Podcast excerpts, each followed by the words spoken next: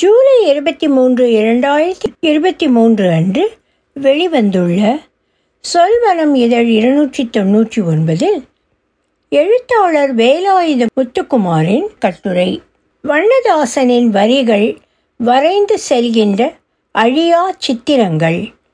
ஒலிவடிவம் சரஸ்வதி தியாகராஜன் பாஸ்டன். மே ஆயிரத்தி தொள்ளாயிரத்தி எழுபத்தி நான்கில் தலை ஞாயிறு இலக்கிய அமைப்பு பதிப்பித்த முப்பத்தி இரண்டு கவிஞர்களின் நாற்பத்தி இரண்டு கவிதைகளை உள்ளடக்கிய நாற்றங்கால் கவிதை தொகுப்பில் இடம்பெற்றிருந்த வண்ணதாசனின் கல்யாண்ஜி இரண்டு கவிதைகளில் குரங்கின் குரங்குகளால் குரங்குகளுக்காக என்கிற தலைப்பில் வெளியான கவிதை இது.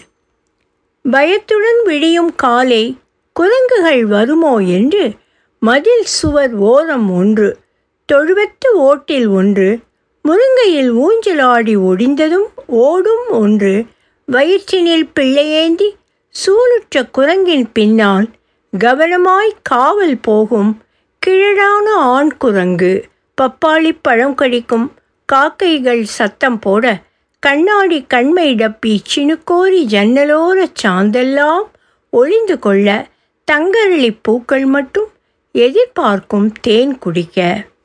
ஒரு நிராதரவான மனநிலையில் ஆயிரத்தி தொள்ளாயிரத்தி எண்பத்தி ஐந்தின் இறுதியில் வாசிக்கத் தொடங்கிய தருணத்தில் என்னுடைய முதல் வாசிப்பாக இருந்த இக்கவிதையை பின்னாட்களில் அவரது படைப்புகளின் தொடர் வாசகனாக முன்னிறுத்தி கொள்ள வைத்தது. முற்காலத்தில் அவரது கவிதைகளின் வாசகனாக நான் இருந்தாலும் பின்தொடர்ந்த காலங்களில் அவரது சிறுகதைகளின் மீதான லயிப்பிலேயே உரையத் தொடங்கியிருந்தேன். அவரது பெரும்பாலான கதைகளில் வருகின்ற உரைநடை தொனிகள் என் உள்ளத்தில் மெல்லிய உரையாடல்களாக ஒலிக்கத் தொடங்கி விடுவதுண்டு. காட்சிகள் புனையப்படாமல் அதன் போக்கிற்கேற்ப யதார்த்தமான கவித்துவமான சொல்லாடல்களாக சற்றே நீண்டிருக்கின்ற அவரது கதைகள் பெருவாழ்வின் பிணக்குகளில் என்னை வேறொரு தளத்திற்கு இட்டுச் சென்றிருக்கின்றன. ஆறேழு பக்க அளவுள்ள சிறுகதையை அதன் ஆரம்பத்திலோ இடையிலோ அல்லது இறுதியிலோ வருகின்ற பத்து பதினைந்து சொற்களை கொண்ட சில வரிகள் மொத்த கதையையும் சுமந்து கொண்டு என் மனத்தில் ஒரு அழியா சித்திரத்தை வரைந்து விட்டிருக்கின்றன. மார்ச் ஆயிரத்தி தொள்ளாயிரத்தி எழுபத்தி இரண்டு தீபத்தில் வெளியான அவரது பாம்பின் கால்கள் சிறுகதையின் ஆரம்ப வரியான பொழுது சரசரவென்று போய்விட்டது. என்பதனை வாசிக்கின்ற போது என்னுள் ஓர் சர்ப்பம் ஊறத் தொடங்கி இருந்தது. அதே போல ஞாபகம் தீபம் டிசம்பர் ஆயிரத்தி தொள்ளாயிரத்தி எழுபத்தி ஐந்து சிறுகதையில் பித்தளை ட்ரம் குழாயிலிருந்து டம்ளரில் பிடிக்கும் தண்ணீரை கூட திரித்திரியாக கலக்கலக்கிற தண்ணீர் என்று எழுதியிருப்பார். இப்படியாக நிறைய வரிகளை குறிப்பிட்டு சொல்ல முடியும். சிநேகிதத்துக்கு எப்போதும் ஒரே பல்வரிசைதானே சிநேகிதியும் சிநேகிதர்களும் உதயம் இருபத்தி ஒன்பது எட்டு ஆயிரத்தி தொள்ளாயிரத்தி தொண்ணூறு.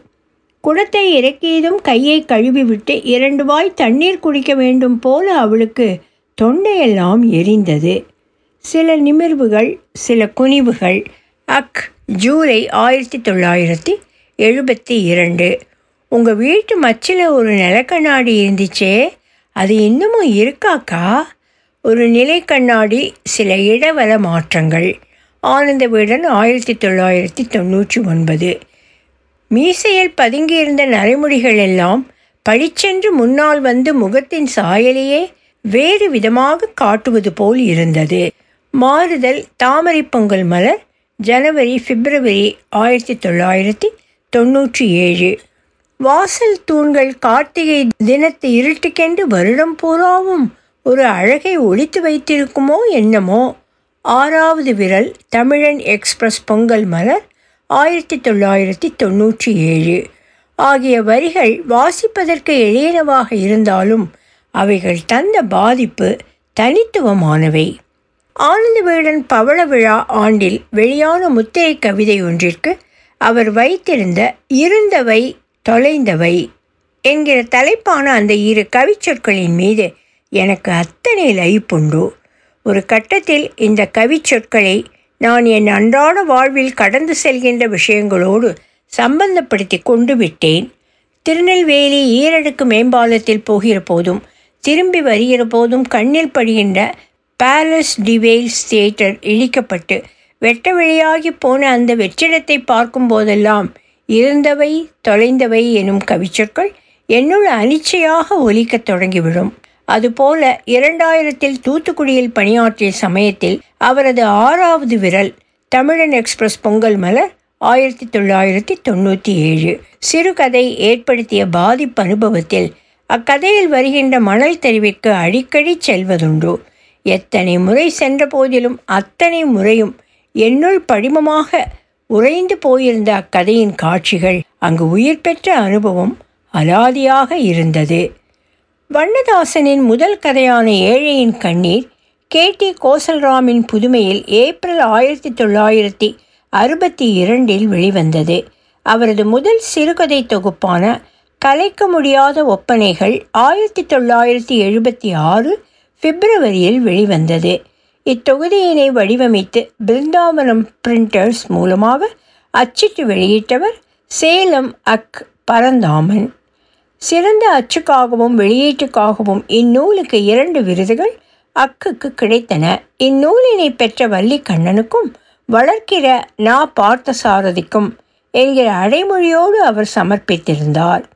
இந்நூலின் இறுதியில் வெளியாகியுள்ள பரந்தாமனுக்கு வண்ணதாசன் எழுதிய கடிதமும் வண்ணதாசனுக்கு பரந்தாமன் எழுதிய கடிதமும் இத்தொகுப்பு பெற்றிருக்கின்ற முக்கியத்துவத்துக்கு இணையானது.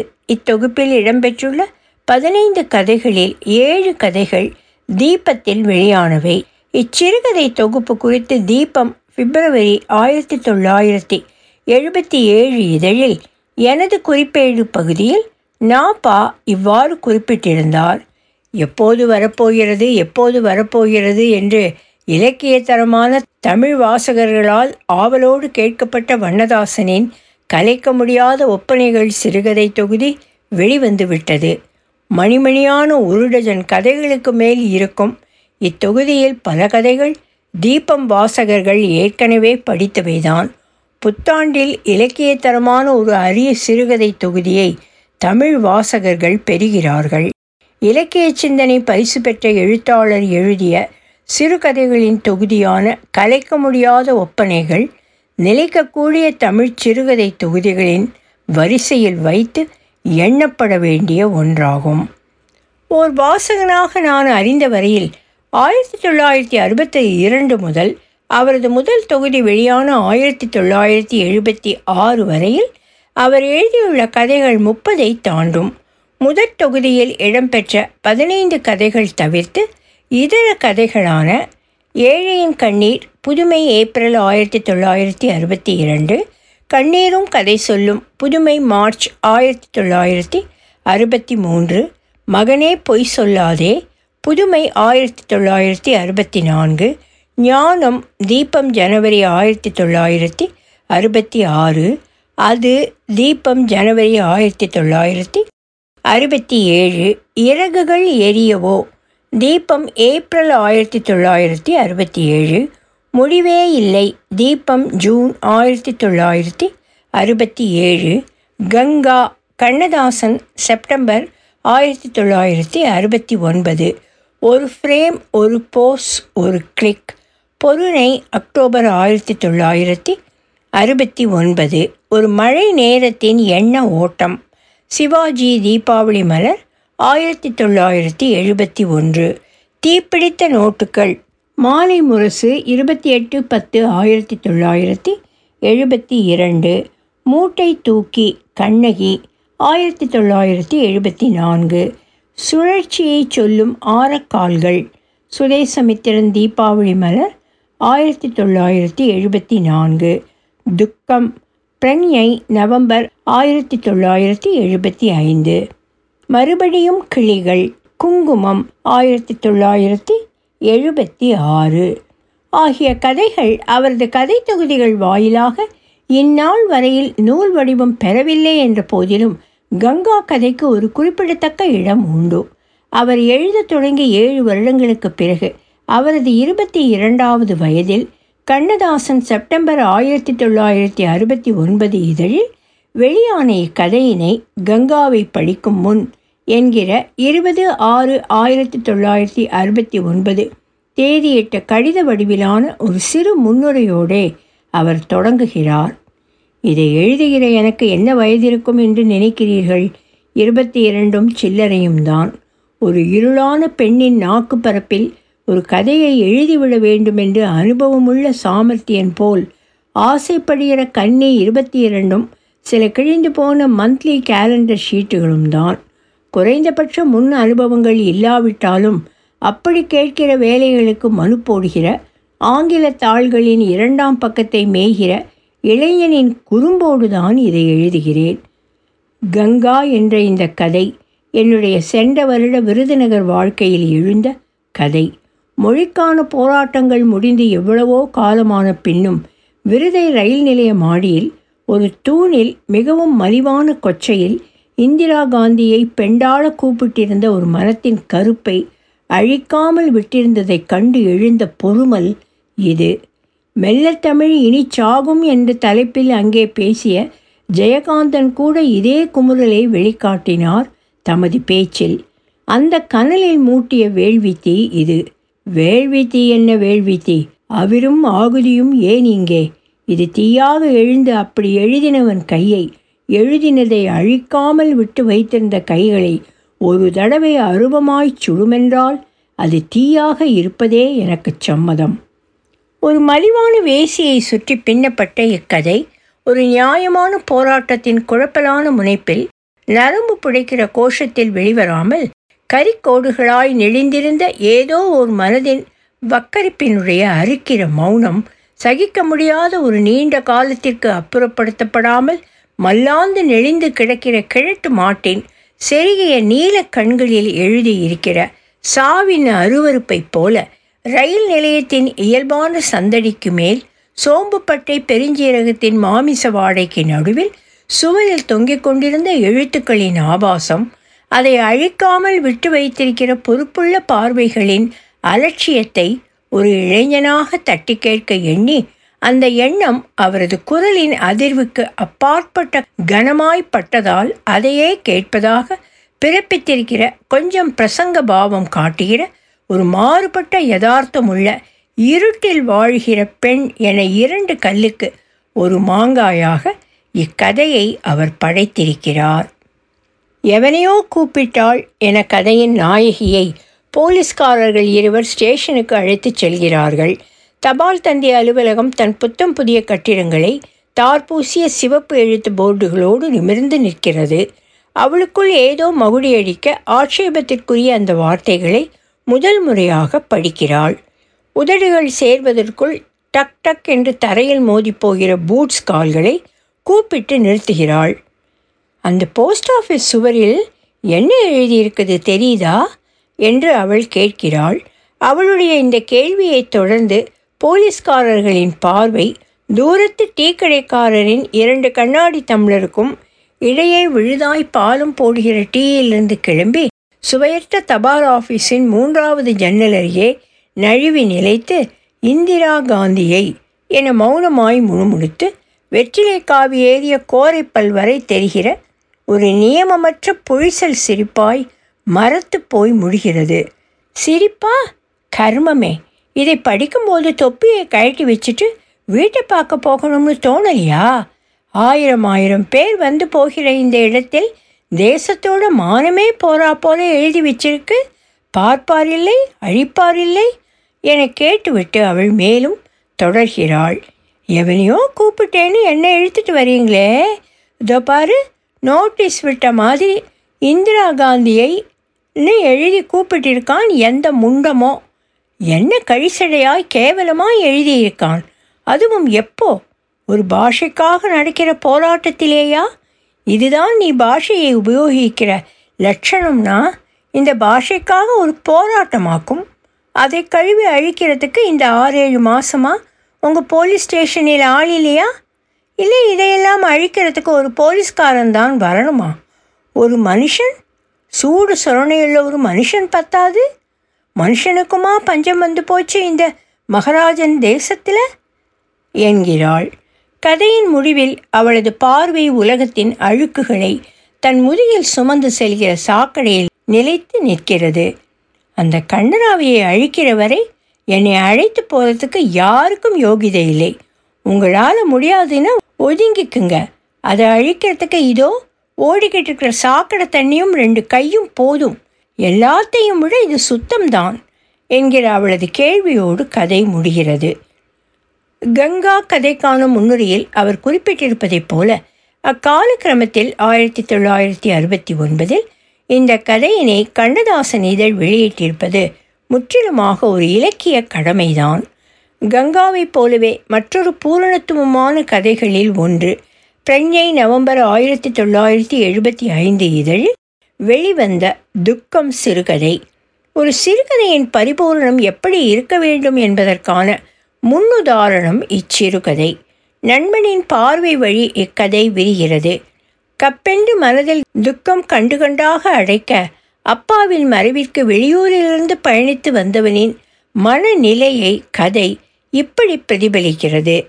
நேற்றிலிருந்து அவன் வரவேண்டும் என்று காத்திருந்தார்கள். கிட்டத்தட்ட ஒரு நாள் முழுவதும் கரைந்து ஒரு மௌனத்திற்கு வந்திருந்த சோகம் அவன் வந்தபோது மறுபடி வெடித்திருக்கும். தந்தி கிடைத்து கிடைத்த நேரத்திலிருந்து பஸ்கள் மாறி ஒரு பஸ்ஸிலிருந்து இன்னொரு பஸ்ஸிற்கு காத்திருக்கிற கணங்கள் சகிக்க முடியாததாகி இறந்து போன அப்பாவின் முகம் மனதுக்குள் புரள அவன் வந்த இருட்டு எவ்வளவு கனமாக இருந்திருக்கும். அவன் நிமிராமலே இருந்தான். ஆற்று மணலில் விரலால் கிண்டுவது போல் வெறும் தரையில் கீறி கொண்டிருந்தான். திடீரென்று அவன் என்ன எழுதியிருப்பான்? என்று தோன்றியது.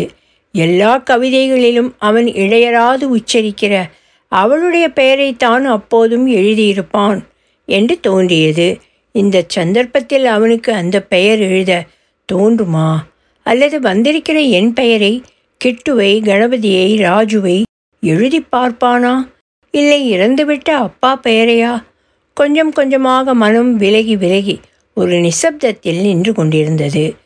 துக்க வீட்டின் வெறுமையை பிரதிபலிக்கின்றன கதையின் இழையில் வருகிற மேல் துண்டு போட்டு மனிதர் மற்றும் மனம் பிசகிய சிறுவன் குறித்த விவரணைகள் ரணங்களின் பூச்செண்டுகளாக இருக்கின்றன.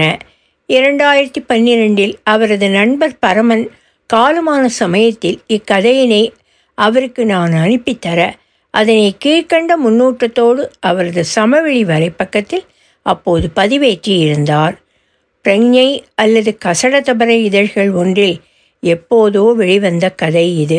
எழுபதுகளின் மத்தி அல்லது கடைசியில் அச்சான இக்கதையை பிரபஞ்சன் எதிர்மறையாக விமர்சித்து அடுத்த இதழில் எழுதியிருந்தார். போக போக நேர்மறை எதிர்மறை எல்லாம் பழகி போயிற்று. எழுதுகிறவனுக்கு அந்த கணக்கெல்லாம் அவசியமில்லை.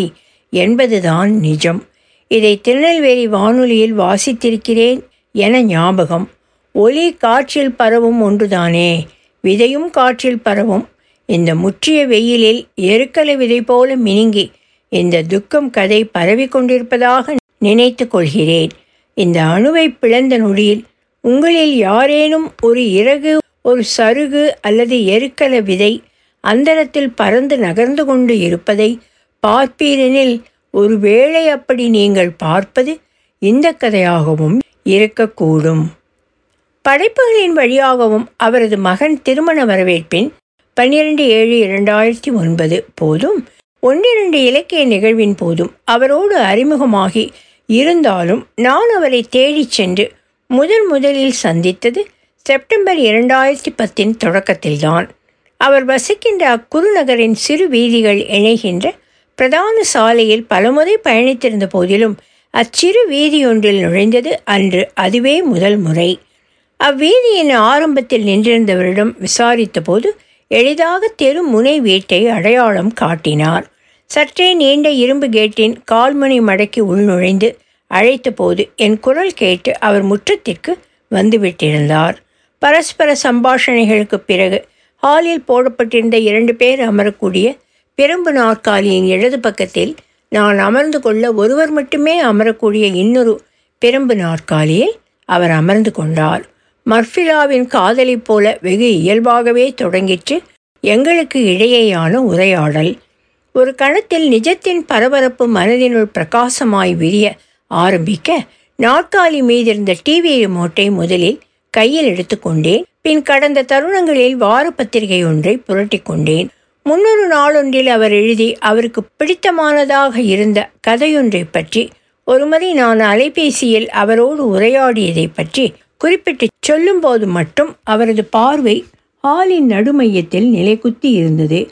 அதே நிலைதான் எனக்கும் என்னை நெழுந்துருக வைத்திருந்த அவரது நான்கைந்து கதைகள் பற்றி குறிப்பிட்டு பேசும்போது அவருக்கு பின்புறம் இருந்த சுவரின் மேல் பகுதியில் மாற்றப்பட்டிருந்த அவரது மகனின் திருமண போட்டோவில் என் பார்வை பதிந்திருந்தது. அவரை சந்திக்க வருவதற்கு முன்பு பேச நினைத்த விஷயங்களில் ஏதாவதொன்றை மறந்துவிட்டோமா என உரையாடலின் சில கண நொடி மௌன இடைவெளியின் இடையில் சிக்க முனைந்த போது தொலைக்காட்சி பெட்டியின் மேலிருந்த வெண்ணிற புத்தர் சிலை கண்ணில் பட்டது.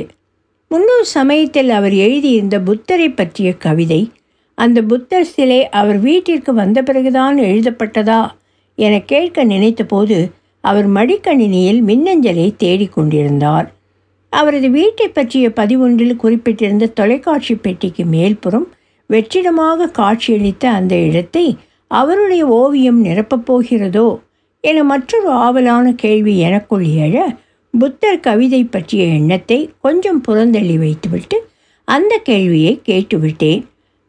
அநேகமாக நான் வரையப்போகிற தைல ஓவியமாகத்தான் இருக்கும். என ஒருவிதமான புன்முறுவலுடனே சொன்னார். பரபரப்பின் பிசுபிசுக்கில் முக்கால் மணி நேரம் என்ன பேசினேன் ஏது பேசினேன் என்பதே சரியாக ஒட்டவில்லை. உறவினர்கள் வரலன்னா இன்னும் கொஞ்ச நேரம் அவங்க கூட பேசிக்கிட்டு இருப்பேன். என விடைபெறும் தருணத்தில் அவர் சொன்ன வாக்கியத்தின் பின்னால் வைக்கப்பட்ட மூன்று புள்ளிகள் அன்றைய தின முற்றுப்பெறாத உரையாடலின் நீட்சியாக பின்தொடர்ந்த காலங்களில் நிகழ்ந்த எங்களது சில சந்திப்பின் போதான உரையாடல்களின் தொடக்க புள்ளிகளாக இருந்தது. அவ்வருடத்தில் இரண்டாயிரத்தி பத்தில் அவர் எழுதி வெளிவந்த துரு மீன்கள் இல்லாத தொட்டியில் மீன்களை ஆகிய கதைகளை அவை உயிரெழுத்து மற்றும் ஆனந்த வீடனில் முறையே வெளிவருவதற்கு முன்பாக மின்னஞ்சலில் எனக்கு அனுப்பியிருந்தார். அவ்வகையில் அக்கதைகளின் முதல் வாசகனாக நான் இருந்தேன் என்பதில் எனக்கொரு மகிழ்ச்சி உண்டு. கதைகள் மட்டுமல்ல அதன் பிறகு எத்தனையோ கடிதங்களை எனக்கு எழுதியிருக்கிறார். அப்போதெல்லாம் அவரது கதைகள் இதழ்களில் வெளியானவுடன் அதனை படித்துவிட்டு உடனே அவருக்கு கடிதம் எழுதி விடுவேன். என்னுடைய கதையை நீங்கள் படித்ததே போதுமானது. உடனுக்குடன் பரீட்சை ஹாலில் கொஸ்டின் பேப்பரை வாங்கினவுடன் பதில் எழுத ஆரம்பிக்கிற மாதிரி அதை பற்றி எனக்கு மறுநாட்காலியில் சொல்வதை விட ஒருபோதும் தேயாத பென்சிலை படிக்கும்போது ஆறாவது விரலை பற்றி சொன்னது மாதிரி எப்போதாவது சொன்னால் போதும் என்று அவரிடமிருந்து பதில் வந்தது. ஒருவர் இன்னொருவர் கதை குறித்து நான் எழுதிய கடிதத்திற்கு அவர் எழுதிய பதில் கடிதம் அத்தனை கவித்துவமானது.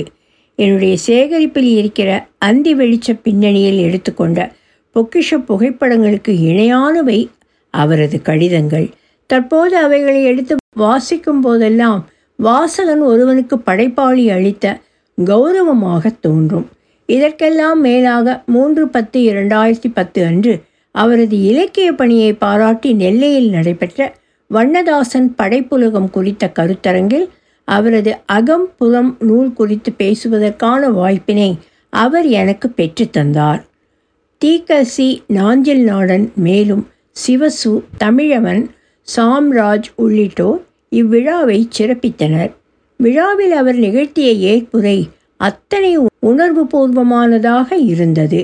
ஒரு நிலையில் பேச முடியாதவராக அவர் நின்று விடுவாரோ என்று எனக்கு தோன்றியதை நிகழ்வின் நிறைவில் அவரிடம் சொன்னபோது ஏற்புரை என்பது சம்பிரதாயம். நீங்கள் கற்பூரத்தட்டை நீட்டினால் நான் கண்களில் ஒற்றிக்கொள்ள வேண்டும். அவ்வளவுதான் என்றார். அறுபது ஆண்டுகளுக்கும் மேலாக கவிதைகள் சிறுகதைகள் கட்டுரைகள் மொழிபெயர்ப்பு கடிதங்கள் என பரந்துபட்ட இலக்கிய பரப்பில் பங்களித்து வருகிற அவர் தன்னுடைய ஆரம்ப காலமான ஆயிரத்தி தொள்ளாயிரத்தி அறுபத்தி இரண்டில் கல்கண்டில் ஓவியங்கள் வரைந்திருக்கிறார். ஆயிரத்தி தொள்ளாயிரத்தி அறுபத்தி மூன்றுகளில் தினத்தந்தையில் ஜோக்குகள் எழுதி பரிசு பெற்றிருக்கிறார். ஆயிரத்தி தொள்ளாயிரத்தி அறுபத்தி ஒன்பதில் ஜானகி சீனிவாசகம் செல்வகுமார் ஊனா ராமச்சந்திரன் வண்ண நிலவன் ஆகிய நண்பர்களோடு இணைந்து பொருணை என்கிற கையெழுத்து பத்திரிகையை நடத்தியிருக்கிறார். சில வருட கால இடைவெளிக்கு பிறகு சமீபத்திய வருடங்களில் மீண்டும் ஓவியங்கள் வரைய தொடங்கியிருக்கிறார். கடந்த இரண்டாயிரத்தி இருபத்தி ஒன்றில் அவரது அகம் புறம் கட்டுரை தொகுப்பின் மறுபதிப்பானது அவர் வரைந்த ஓவியங்களுடன் வெளிவந்து பெருவாரியான வாசகர்களின் கவனப்பரப்பை எட்டியுள்ளது. இந்நூலில் வெளியான ஓவியங்களின் நீட்சியாக தான் மீண்டும் ஓவியங்களை வரையத் தொடங்கியிருப்பதை இப்படி குறிப்பிடுகிறார். ஆயிரத்தி தொள்ளாயிரத்தி எண்பத்தி நான்கில் எங்களின் நிலக்கோட்டை பருவத்தில் சில்க் ஸ்மிதாவை வரைந்ததே என் கடைசி நினைவாக இருந்தது.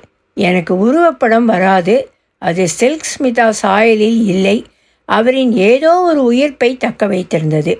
முன்பு புரோத்திமா பேடியை வரைந்த போதும் அது புரோத்திமா பேடி போல இல்லை. ஆனால் அவரின் வன உயிரி பாய்ச்சல் கிடைத்திருந்தது.